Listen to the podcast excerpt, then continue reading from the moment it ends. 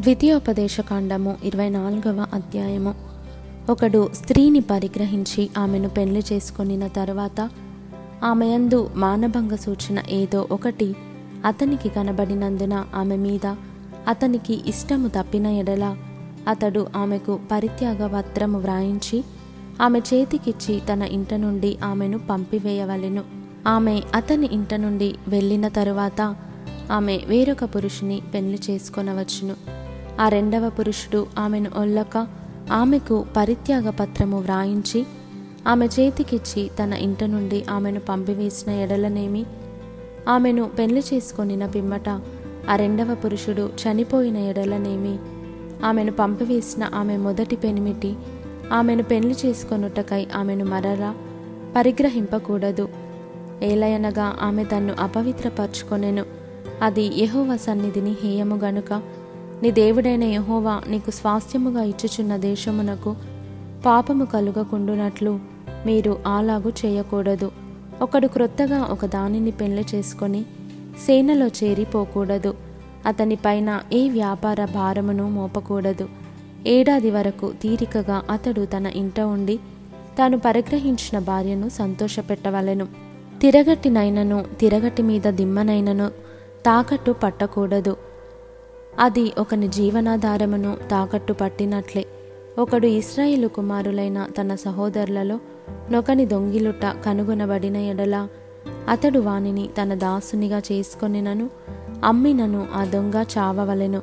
అలాగు చేసిన ఎడల ఆ చెడుతనమును మీ మధ్య నుండి పరిహరించుదురు. కుష్ఠరోగ విషయము యాజకులైన లేవీయులు మీకు బోధించు సమస్తమును చేయుటకు బహు జాగ్రత్తగా ఉండుడి. నేను వారికి ఆజ్ఞాపించినట్లు చేయుటకు మీరు జాగ్రత్తగా నుండుడి. మీరు ఐగుప్తులో నుండి వచ్చినప్పుడు త్రోవలో నీ దేవుడైన యహోవా మిర్యామునకు చేసిన దానిని జ్ఞాపకముంచుకొనుడి. నీ పొరుగువానికి ఏదైనను నీవు ఎరువిచ్చిన ఎడల అతని యొద్ద తాకట్టు వస్తువు తీసుకొనుటకు అతని ఇంటికి వెళ్ళకూడదు. నీవు బయట నిలువవలెను. నీవు ఎరువిచ్చినవాడు బయటనున్న నీ యొద్దకు ఆ తాకట్టు వస్తువును తెచ్చి ఇచ్చును ఆ మనుష్యుడు బీదవాడైన ఎడల నీవు అతని తాకట్టును ఉంచుకొని పండుకొనకూడదు అతడు తన బట్టను వేసుకొని పండుకొని నిన్ను దీవించినట్లు సూర్యుడు అస్తమించినప్పుడు నిశ్చయముగా ఆ తాకట్టు వస్తువును అతనికి మరలా అప్పగింపవలెను.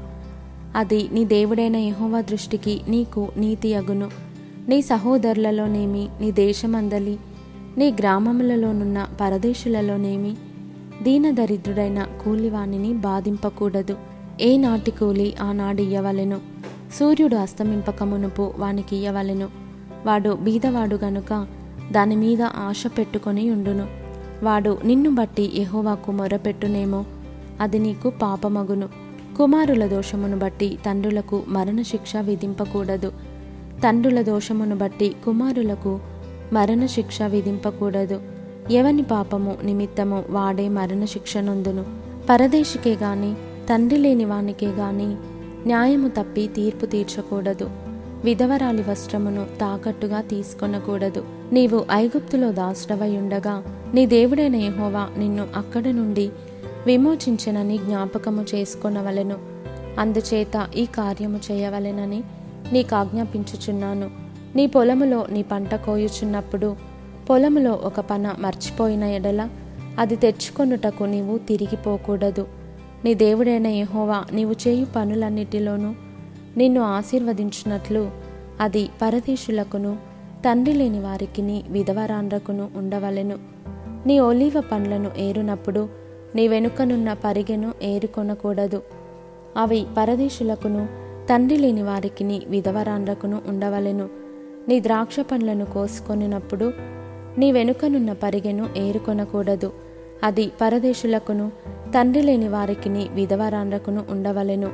నీవు ఐగుప్తు దేశమందు దాసుడవై ఉంటివని జ్ఞాపకము చేసుకొనుము. అందుచేత ఈ కార్యము చేయవలెనని నీకు ఆజ్ఞాపించుచున్నాను